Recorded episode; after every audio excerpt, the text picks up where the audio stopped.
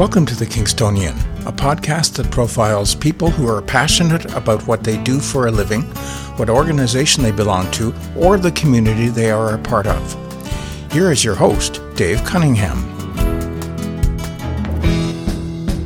Thank you, Steve. Hello, everyone, and welcome. Our guest in this episode was brought to my attention as a musician. Like many other artists in this community, he has had a long history of performing and working on his own music, and we'll talk about that. But he has another passion, a passion that began after watching a particular film. For over a decade, he has focused on enlisting help from various segments of the community in the fight against sex trafficking. In this conversation, I explore those twin passions with my guest, Doug van der Horden. Doug, welcome to the podcast. Thank you very much. Let's remind the folks listening today that this particular episode is being recorded in early February 2023. And there are a couple of passions that you have that I'd like to explore in our conversation today. Absolutely. One of them is your ongoing efforts to increase awareness about human trafficking. Yes. And the other is making music. Uh huh. Those are the two biggies. So we are going to start with music way back okay. when? Way back. You were in the military. I was, yeah. At one particular point, and you were a drummer in the military? Yeah, drummer slash percussionist, yeah. And you played with whom? Well, um, when I got in, I went to the School of Music up in Borden, CFB Borden, for two years. Uh, that was like 89, 90. Uh, my first posting after that was to the Navy Band in Halifax. So that's uh, the Stadacona Band. And um, there for a couple years and kind of a different story. My father, as well, professional musician, was the director of music of the Vimy Band here in Kingston okay. at the same time.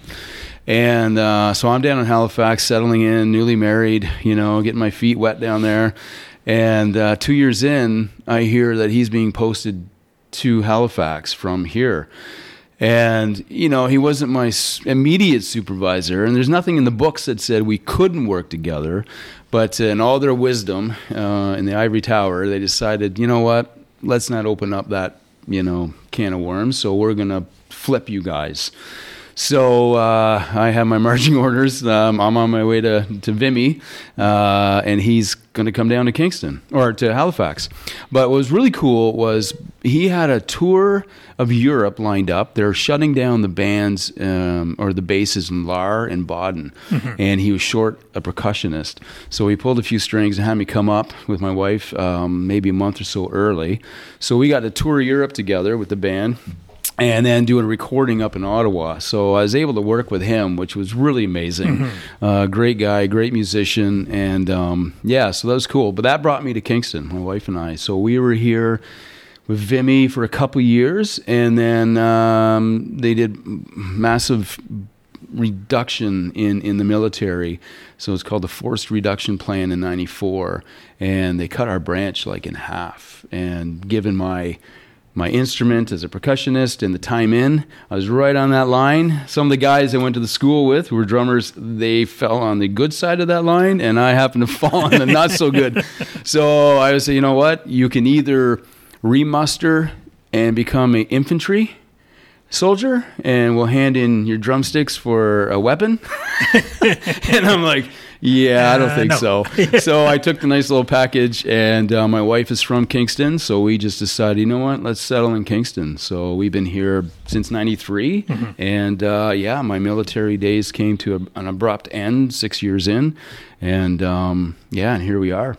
So you weren't with a marching band; you were with a band that basically stayed still and played for a group of people. Well, it was everything. So okay. anything. I mean, the music branch really is a public relations you know tool right mm-hmm. so we did um, oh man a real diverse um, bunch of stuff i mean we would do the military stuff the marching around you know the parade squares and changing command parades and we'd be doing mess dinners you know up on the base and which is sit down and just doing dinner music we did my favorite was um, a lot of this in Halifax, more so than Kingston, but um, like high school tours or university tours. So we'd travel around Ontario, Quebec, and we do high school concerts, basically promoting the Canadian Armed Forces and with an emphasis on the music side of it. Right. Um, so we did a lot of those kind of functions, which is pretty cool. A lot of like just pop music and anything that's current of the day. Just you know, arrange it for full band kind of arrangements and stuff like that. So that was a lot of fun. A lot of fun. We we did the whole thing. So I'd be out there with my snare drum or bass drum,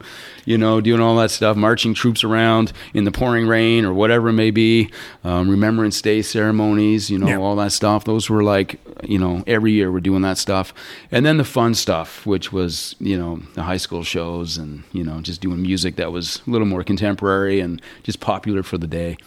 Now, was music a part of your life as you were growing up as a teenager? I know your dad was Yeah. part of the military, but were you actually involved in music before you joined the military? Yeah, well, you, you know what? Music was around my whole life, and um, my dad's a trombone player, and uh, so I had a brass instrument kind of put in my face right from as you know, as old as I can hold one, and, uh, and we grew up in the Salvation Army too, which is major brass banding, right? So, um, so I had a, a trumpet in my face before I ever had sticks in my hand, but the reality was you know, I'm doing Kiwanis Festival, you know, stuff with my trumpet playing, and you know, um, lessons every week and all this stuff. Yeah. But the whole time, I'm, I'm, I'm, you know, I got little pencils in my hand, and I'm hitting. I remember this favorite rocking chair, so old, and just the way the springs in it, cool sounds as you hit it, and I just. Uh, all my hours were just spent hitting things, you know, and and I think it was when I was 12. I think they finally said, you know what, this isn't going away. Like we'll keep the trumpet playing going, but let's go buy him a you know snare drum, you know. And again, my dad was in. We were in Ottawa at this point, and he's with the Central Band, of the Canadian Armed Forces, and um, he twisted the drummer's arm to come in and start giving me a few lessons on just snare drum. He said, if this goes well, then we'll we'll look at the rest of it, you know. And it did, and I got my first drum set when I was well 12 and uh, man, I never look back. So I mean, every day after school, I'm in there making all kinds of noise, driving my neighbors crazy, and uh, I'm sure my parents are going, "What have we done?" But it just it was a passion, like Yeah. Oh, yeah. hours, you know. And then as I got a little older and met some other musicians, uh, yeah, the band started coming together, and and off it went. So I've been playing music really my whole life, and yeah, and you know, piano was around all the time, and so my dad just, you know, I wasn't interested in formal lessons, and Yeah. my sister was, so she's doing all that conservatory stuff, but I just, I just wasn't interested in it. But my dad said, okay, well, I'm going to teach you chords, you know, one, three, five, you know, and flatten the third for the minor. I'm like, okay, and I kind of got used to that. So I do a lot of keyboard playing as well. So, Yeah. yeah, Let's switch gears a little bit and talk about leaving the forces. Yep. And then you do some outreach work, and then Yeah. eventually you get involved in the business of human trafficking. And How did that sort of Yeah, it's a really crazy story. I mean, uh, my, my, my path to where I am now is just a, a crazy story. I mean, I figured the military, I don't know if I would do it for a whole career, but it was good. You know, I was playing music for a living and, you know, doing what we do. But when I was forced to get out, it really, I mean, at that point, I didn't go to any post secondary school. So I went from high school into the military. So at the time in 94, it's like, okay, I don't have a job. I have our first child on its way. We were living on the base, so we had to leave. So we're like, I, I don't know what's going on um, or what I'm going to do. And um, I'll make a long story a little short. Um, I ended up working in a factory just because the opportunity was there and I had some connections and I was able to get in. Um, so I worked in Cancoil, just down at Highway 15, for about a year. And then uh, my brother in law, he was working as a chaplain with the Salvation Army in the prisons. And I was always intrigued by, I don't know why, but prison stuff. And just, um, and he, he said, Look, I'm leaving. I think you'd be a great fit for this job. And it's really working one on one with inmates and their families and stuff. And, and I was desperate to get out of the factory. It was a culture shock being in there. Um, so I took this job. And so I was working in four of the institutions here in Kingston. And it was that time, I was there for about three years. I realized how much I really like working with people. Like I never been exposed to that side of just life, and um, really enjoyed working with the guys on the inside. Um, and three years in, I was approached by a youth organization in town to run a teen drop-in center, and I thought, well, it'd be a good idea to maybe get to these people before they get inside, you know? So I accepted that position and I worked with that organization for six years. And I really realized, you know what? I not only do I love working with people, but I really love working with young people. Um, I ended up working a lot on the street with that organization, just doing a lot of outreach work. And um, so seeing a lot of just the fringe, you know, working in the trenches with some of these people. But what happened was I also discovered, wow, a lot of the inmates that I met inside are now out on parole. I'm seeing them downtown. Um, I just, I spent a lot of time with all ages. So I ended up leaving the youth organization just because a lot of my times with a 32 year old guy you know, trying to change his life and whatever, whatever. Um, and I just couldn't justify my hours um, in a youth organization. So anyway, I continued working on the street, but then I went back to college. I was wasn't making much money, and again, just had my high school. So I decided to go back to college. Took a child and youth worker program. And at this point, I'm in my 30s, an old guy going back to college. That was another culture shock. And uh, and fast forward, I was in a class, uh, I think it's a family violence class, and our teacher showed the movie um, Human Trafficking. Donald Sutherland, I think, was in it. And I sat there, and at this point, I'm still working on the street. And I had a good rapport with some sex workers, some former sex workers, and I thought I was pretty submersed in this. You know what? I, I understand what's going on. But when I was exposed to this movie, this idea of people selling other people for profit and um, just the exploitation on that kind of level it just I, I couldn't sleep at night like it's just like okay is this really like happening. And the movie is more of an international perspective but it got me thinking like is this happening in kingston? Is this happening in canada? Like what's going on? So it took me a bit of time but i started just asking those that I had in relationship with, you know, different agencies um, like Interval House, uh, the Shelter for Women, um, you know, the addictions agencies, and just saying, look, can I bend your ear a little bit? And you know, do you know anything about human trafficking? If you do, do you see it in your agency or organization? And if you are, what are you doing about it? And within five minutes of the conversation, of me asking just these three questions, it was almost the same answer. It was like, well, we're pretty sure we're coming up against it but we're not recognizing it for what it is. And we certainly don't have resources to deal with that complex victim. So I'm like, okay, well, that's, you know, uh, that sucks on many levels. but yeah. uh, um, I, it still wasn't a hard enough confirmation for me. So it wasn't until I had the opportunity to sit down with a police officer um, from Kingston Police Force, and uh, he was kind of in between units at the time, and he was just coming out of the uh, major crimes unit undercover, and he was waiting to be placed somewhere, and I was introduced to him and he he was generous with his time and he sat down with me and I just said to him, "Look, same three questions, right?" And he said, "You know what? It is absolutely happening in this town. We have guys trafficking girls from Quebec like on a rotation kind of thing. Probably every 3 months they're rolling in." And I'm like, okay. But he said, you know what? These guys are dangerous. You know, you can't just walk up to them and say, you know what? I don't like you in my town. Leave. Um, but he was able to confirm for me that this is happening. But we, again, at that time, this is back in 2007, 2008, it wasn't in the major crimes unit's portfolio. Human mm-hmm. trafficking wasn't guns, gangs, drugs, but no human trafficking. So, um, a super long story, made a little shorter. Um, it, it just it kept me going in a direction of first discovering, like educating myself in in this topic, and then bringing like-minded people around the table and just saying, okay, you know what, what can we do about that? So there was a group that was put together. We were called Alliance for Action. Um, a lot of just education, awareness, holding events here in in, in uh, Kingston, bringing in some people who are way down the road in this topic and, and can bring some knowledge and expertise, and just start again bringing the awareness to the table. Um, that lasted for five years. I kept doing my stuff on my own. I mean, I'm in a high school now. I work with you know Limestone District School Board as a as a high school counselor. I started doing presentations presentations in my school, and um, and it wasn't until oh gosh, it was probably 2016, maybe. I did a community event at Ongwanada, and I just opened it up to the general public. I'm going to do a presentation, basically human trafficking 101 kind of thing. And I was expecting, I would have been thrilled if I had 30, 40 people show up. Um, Kingston Whig got hold of it. They did an article, um, and we had well over 200 people show up. It was really overwhelming. We had Kingston Police, OPP, RCMP, um, agencies from around town, service providers, grandparents, parents, kids. I mean, you name it, it was represented. And it, uh, you know, my whole when I'm doing this on my own, I always felt pretty vulnerable and like what credentials do I carry?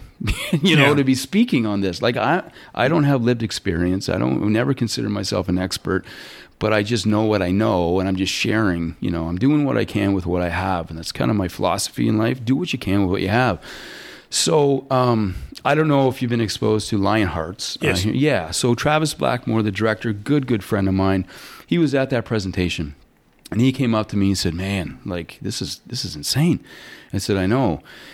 And he said, Have you ever considered coming under the umbrella of anybody, you know, an, an organization? And at the time, I was looking at one other organization um, out of Cambridge who I did a lot of work with, and they were a big support for me kind of moving forward. And um, he said, if, if you are, I think you would be a great fit for what we do with Lionhearts, and we would support you. We would help you raise money. We could write receipts for you know tax deductions, stuff like that for people who donate, and we just support you any way we can. And I'm like, you know what? I don't have to think twice about that. So, um, and it's local, right? It's right out of Kingston, and it's a drummer talking to a drummer. Yes, Travis is a drummer. yes, a great drummer. I had him on that. the podcast oh, a while back. Phenomenal yeah. guy, right? Like just uh, visionary for sure. So uh, that became official in 2016, I think, 17. And I said, okay, if this is what I'm going to do, just like I did with, well, a few of us did with Alliance for Action. I'm going to get some people around the table and get strategic and intentional.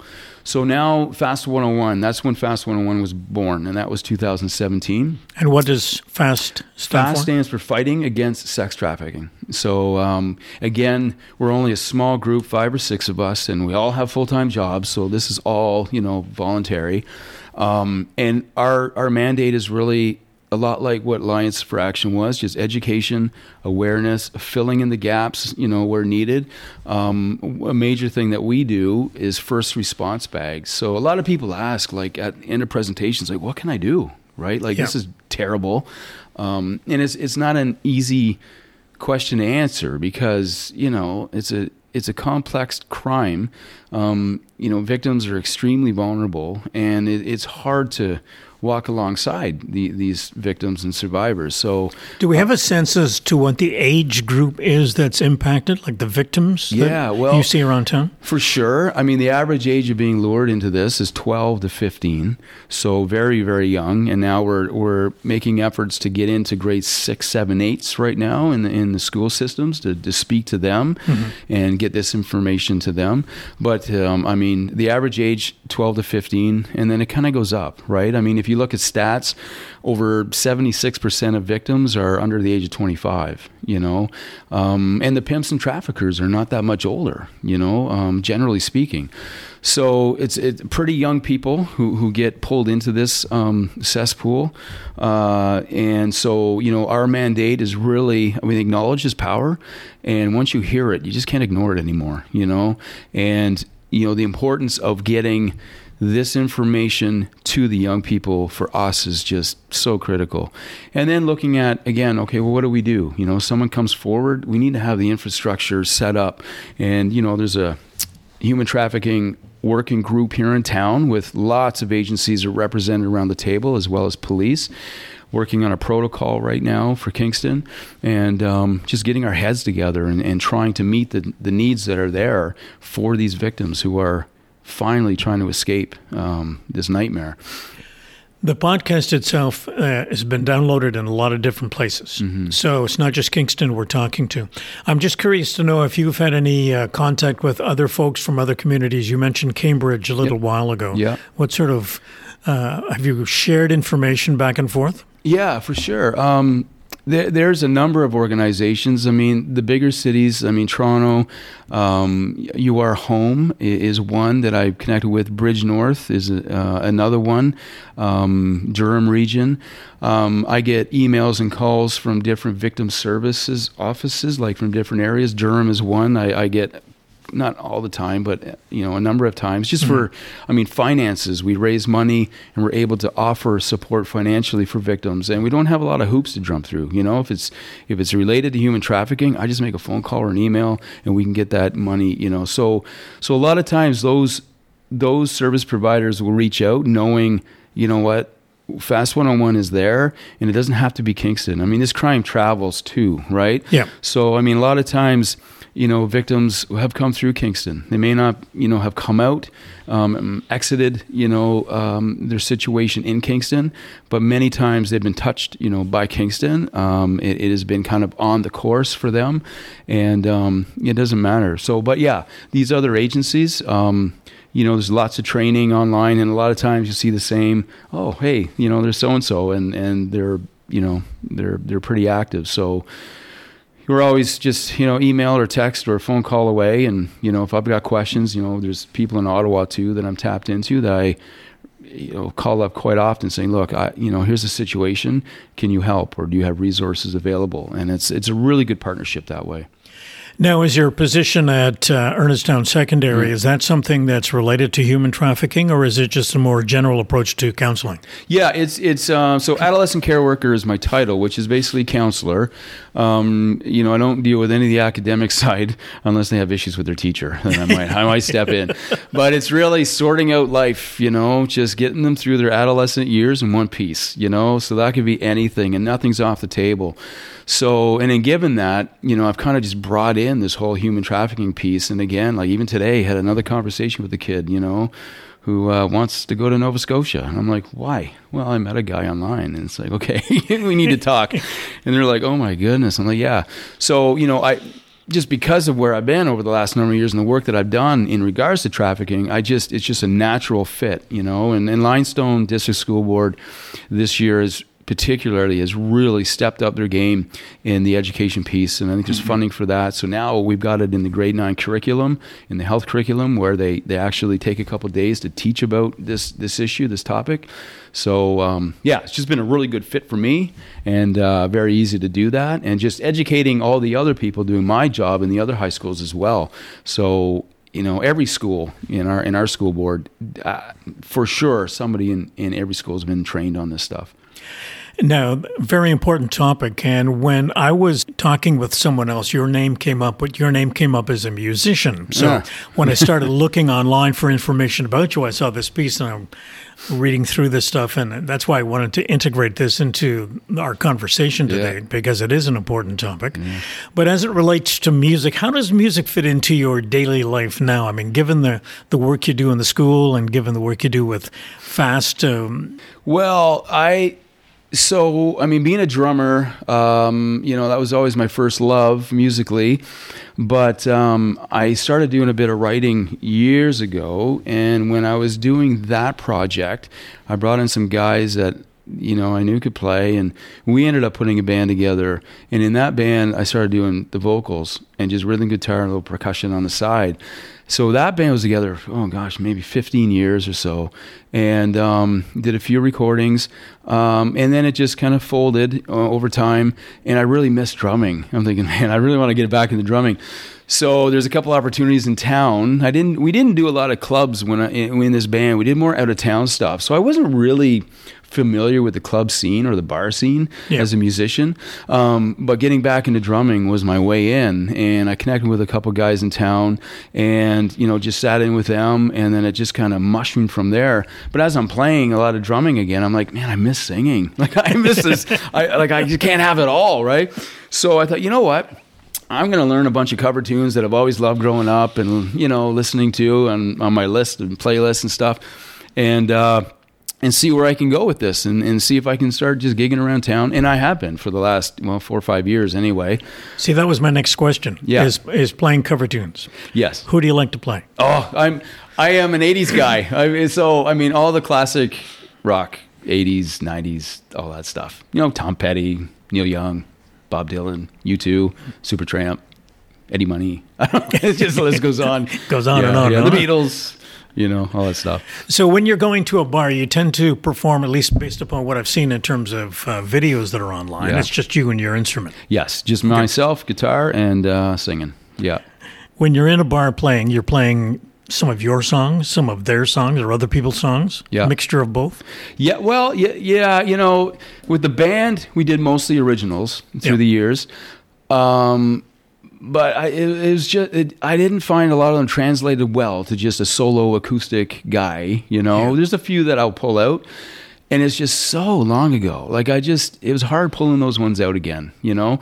And um, and then there's a couple local musicians who just really encouraged me. Like, are you got, are you writing? And I'm like, oh man. Anytime I wrote anything, is in you know in collaboration with the guys, right, the Yeah. band. And I've never really worked hard at you know what i'm just going to do something on my own. But you know they kept at me and said you know what? Yeah why not? You know so i started over covid and um, you know I had a number of songs. Yeah you know what? I think i can take these in the studio. And, and i really wasn't going to record them but uh, bon evans he just twisted my arm and said you got to get in and do this stuff right? So uh, yeah so i did. So last um, April May um, approached uh, Long Shot Studios with Matt Bates and uh, and again good friend musician friend of mine and played with us for a while.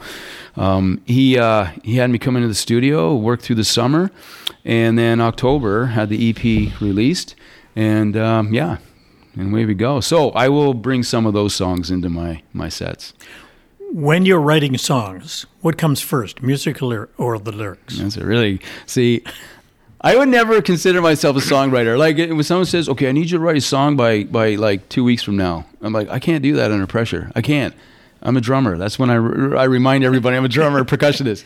But uh, but when they come, they come. And and normally, uh, you know, I'll just sitting on an instrument with piano or guitar, and I'll just fall on something, even if it's just two chords, and it's like, oh, and then some melody may come to mind, and I'll just grab the phone, hit the little video, and get this documented somehow. And I already have about four or five to go back to already to start thinking about new songs. And I'll leave it for a bit and come back, and it's the lyrics that I just oh they get me every time. It's like what do I have to say? Yeah. you know, and and that's that's where I'll just have that's where I really have to work hard and force myself. Okay, you know, I'm gonna sit down and I'm gonna just throw some thoughts on paper, and um, so normally it's the music idea, and then okay, I'm just gonna write down some thoughts, and then I try and just blend them together, and then it kind of just takes off from there. And normally it's it's not much effort; it just seems to happen, which is great. You know, it's not forced. Have you heard the story of how Randy Bachman came up with the American Woman introduction? Was that during a sound check? his strings broke on his guitar and he was replacing the strings. Okay. And then he was playing with the strings to make sure everything was going okay. And, Right. he, and he developed that riff. And he kept playing it over and over until the band came back up on stage. Right. And told Burton Cummings to start singing something. Yeah. And that's how you never know and stuff like that's going to come. It's, It's and just- that's crazy. That's it's how it works. crazy. Yeah, It- just- it- yeah. Yeah. so I, I don't know what kind of feedback you get from people who listen to you. I know that um, when I listen to music, and this is just my personal opinion, I like the feel of a song. Right? Yeah. Sometimes I can't catch the lyrics as they go flying by. Yeah. Or sometimes the lyrics are really important, and I and I really get into the lyrics. But it's the overall feel of the music in the song that, that Yeah. gets me something I'll play over and over again if it's Yeah. something I like. Yeah. And I don't know what kind of feedback you get from your stuff. Or you haven't played much of your own stuff lately, is what You're you're just right? starting. Yeah. In fact, I'm putting a band together right now just to maybe do a couple gigs and with the band and doing all the original stuff, just seeing how that feels live um, with a band kind of, you know, approach. Um, but I, I, I would never say, especially on guitar, like I, I am a pretty simple player, and I think some of my favorite musicians probably aren't the most technically, you know, out there Yeah. but they're very passionate about what they do. They can play three chords and just wow, like there's some heart and soul there. And for me, anyway, that I don't care if it's a drummer, they're pa- like a, a guitar player, a singer, like when when it's oozing passion and it's coming from that that's a deep place that's coming from. It has a way of finding into the person on the receiving end of it. you know. Before we started to record, we talked a little bit about you listening to one of the other podcasts involving Savannah Shea. Yeah. And I saw her perform at the Isabel Bader Center, and she had a band with her. And I remarked when I was talking to her that uh, the band seemed to uh, have the opportunity to let go, to do their thing Right. as part of her song. And she said that when she writes the music, she writes very basic, simple stuff and says, okay, guys, Right. just do what you want to do, sort of thing. Well, I think that's that's the beauty of it, right? Yeah. Um, I mean, I think I don't know if it's Sting, but it's the idea was like, you know what? I look good when they look good. Yeah. I let them go. Let them play. Yeah. You know. You know what? That reflects on me too. You know, like so always surround yourself with better musicians than you are. That's right. You know, and, and I try and keep that, you know, at the forefront of my thoughts when I'm looking around who's around me. But it's true, you know, you let let them do their thing, you know, let the music breathe. It has life, you know, and and um and it's it's amazing to see what happens. But I think the soul can speak to the soul. And I think when it's coming from that place, it reaches that place. And that that person on the receiving end recognizes, hey, Mm-hmm. I can I feel that. You know, and that's yeah, that's the beauty of music when it's coming from that spot. Let's talk about the EP for a second. Sure. It's called Long Way Home. Yep. Six songs. Yep. And uh, I listened to all of the songs on the EP, and I hear this rooster in my head Oh yeah. Yeah. over and over again. Um, but it's a chorus thing. Yeah. And, and most of the songs have a great chorus, i- in my opinion. Yeah. You know, something that, that you catch on to. And, and that's the magic of a lot of songs is the chorus coming Yeah. back and keeping that song in your head for a longer period of time. Yeah. Where was it recorded? Uh, Longshot Studios. Which is where? Uh, it's just the West End. Um, In uh, Kingston? In Kingston. Yeah. Okay. Yeah. Matt Bates. Uh, that's his business. Um, yeah. Great musician. Great friend. Great engineer. Yeah. They're all your songs, Yes. Oh, yeah. Written and recorded. Yeah. Performed, rather. Excuse me. A couple of things. Sax solo in Coming Home. Mm. Who did? the, Who plays the sax? You? John Bunny Stewart did the sax solo. Is that the fellow that plays with Georgette Fry? I think, and and I think I've seen him also. He plays with a lot of people, but um, Emily Fennell, Miss em- Miss Emily, I think uh, I've seen him play. Um, yeah, super guy. Um, so and also Ian Kamoji, he he also played sax. He so he's kind of on the tail end of that song. He didn't do the main sax solo, but he kind of noodles at the end of that song. And then I think it's the first track, Carry On. He also does some sax work. Ian does in that as well. But, that has a um, great chorus as well. Yeah, like yeah, it. thanks, yeah. yeah, it's good. When, uh, how would you categorize the kind of music that you write and perform? Oh, I don't know. I mean, uh, I ask this question of almost every musician I talk to, and I get the same answer. I don't know. Yeah, well, it's funny. Uh, I can't remember what friend it was, but he listened to. it. He said, "Yeah, you know what? It just it kind of took me back to my '80s rock days. You know, like I and I don't know if that's good or bad. I mean, hey." I like the '80s kind of rock stuff, but and I don't know if that's because, it, you know, it, it is melodic. Like the melodies are there, the choruses are, I don't know, um, it's melody, right? And it's you know it's kind of the chorus is kind of hit another level, um, you know, which may I don't know reflect to the '80s kind of music. I don't know, but I don't know how to categorize it. I mean, it's uh, I don't is what it is. I don't know, and I mean it's not country, right? it Not ain't hip that there's anything wrong with country. No, nothing wrong with country. No, the um, the one thing I was curious about when it comes to um, the two passions that you have, Yeah. right, that we've been talking about during the program today. Do you feel you're making progress like in the human trafficking field, like just making progress as well as music, and music. or bringing awareness? Awareness, yeah, I, I would say absolutely. I mean, as far as the trafficking side of things, um, I'll tell you, when I started this in 2007, there's nothing. Police it wasn't even on the police's radar, you know, and so to see where we've come now, it's in grade nine curriculum, you know. Um, it, hard pressed to find an agency in town who hasn't been exposed to this and done some training. Like we've leaps and bounds, which Mm-hmm. is great. Um, musically, gosh, I haven't recorded since 2000. So the fact that I've, you know, my arm has been twisted a bit and I've gotten in the studio and I have this EP out and I've already got a few others kind of brewing. Like, yeah, like it's moving. I mean, my goal was really a few years back was just, you know what, I want to learn some covers and start playing around town a bit, you know, and just enjoying that community of people.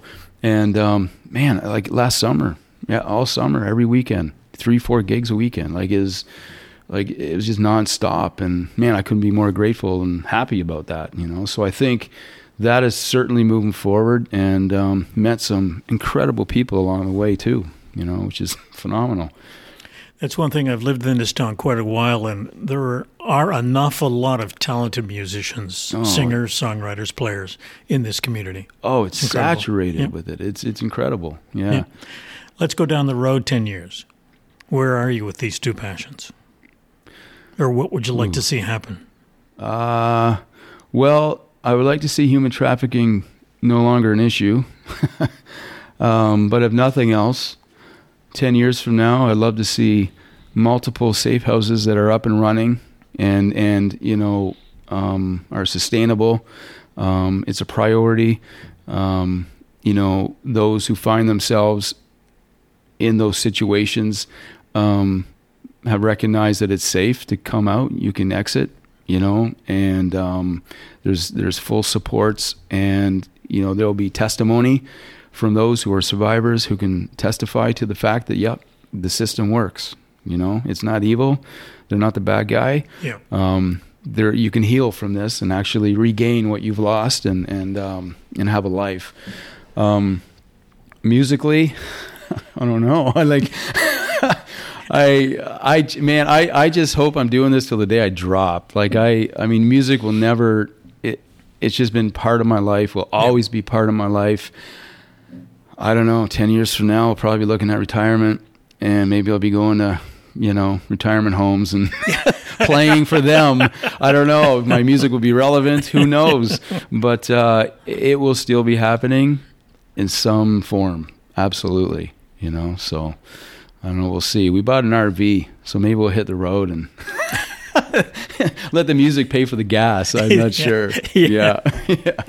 yeah. Given the price of gas. Oh, yeah. And RVs. Yeah, for sure. Contact information as you think about human trafficking and versus the music if somebody wants to get a hold of you yeah well on the human trafficking side of things um, we do have a facebook page um, now I, I can't remember. I mean, it's facebook.com slash whatever. But if you, the easiest way to find that is just Google it or go on Facebook, search for it, Fighting Against Sex Trafficking 101, like Kingston.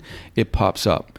Um, you can tap into that, keep up to date on what we're doing. You can follow it there. Uh, you can message us directly from there. And I mean, we're on it every day. At least I am on it every day, and a lot of people reach out that way. We do have an Instagram as well. Um, again, you have to search for it. Um, I don't run that side of it; somebody else does. Yeah. Um, um but we have the Facebook. Yes, yeah, for sure. Um, music, I have a Facebook music page, and that's just facebook.com slash my last name, Vanderhorden, so V A N D E R H O R D E N. Um, I keep all that, all my information up there, mm-hmm. and people can reach out to me that way as well. But the, that tends to be the the easiest way and the most accessible way. What I'll do is I'll put this on the liner notes for the episode when it goes. Oh, great! When it's okay. published, so people okay. can find you. Um, one last question: uh, Didge. Yeah. Okay. I'm also a biker, so. Uh, One of those. yeah, that's that's my therapy: music and biking on my motorcycle. So you know, a lot of bikers have road names, and um, Didge is short for didgeridoo. Okay. Australian instrument, mm-hmm. and I do play one. It doesn't come out very often. I just drive my family crazy um, by playing at home, and it's not the most you know pleasant sounding thing. Um, but uh, that people found that out, and it just kind of oh, Didge, okay, and it kind of stuck. And uh, but and then I thought, okay, you know, some of the groups that I was riding with, I w- I'm not riding with anymore. I'm just out on my own, doing my own thing. But somehow, it must have been on my socials or something. And when I started playing in town, you know, guys I'm playing with, they'll introduce me as Doug Didge. And I'm like, okay, okay. And, and it just kind of stuck. And yeah, so It's shorter than Vander. it is. Yeah. And that's probably half the reason why I just don't care. it's okay, whatever. So anyway, but yeah. All right. Well, I, I want to thank you very much for taking the time to sit down and chat, and I've enjoyed our conversation. And all the best to you going forward. Yeah, I appreciate that, Dave. Thanks. My guest on today's podcast was Doug van der Horden. If you'd like more information, I'll include the social media links in the show notes on our website. For those of you listening today, thank you, and we'll talk soon. The theme music for the podcast is Stasis Oasis, written and performed by Kingston musician Tim Aylesworth. If you have any questions, comments, or suggestions about any of the episodes, please send a note to the Kingstonian Podcast at gmail.com. For details on upcoming guests, follow us on Facebook. The Kingstonian Podcast is hosted by Dave Cunningham and produced in Kingston, Ontario, Canada.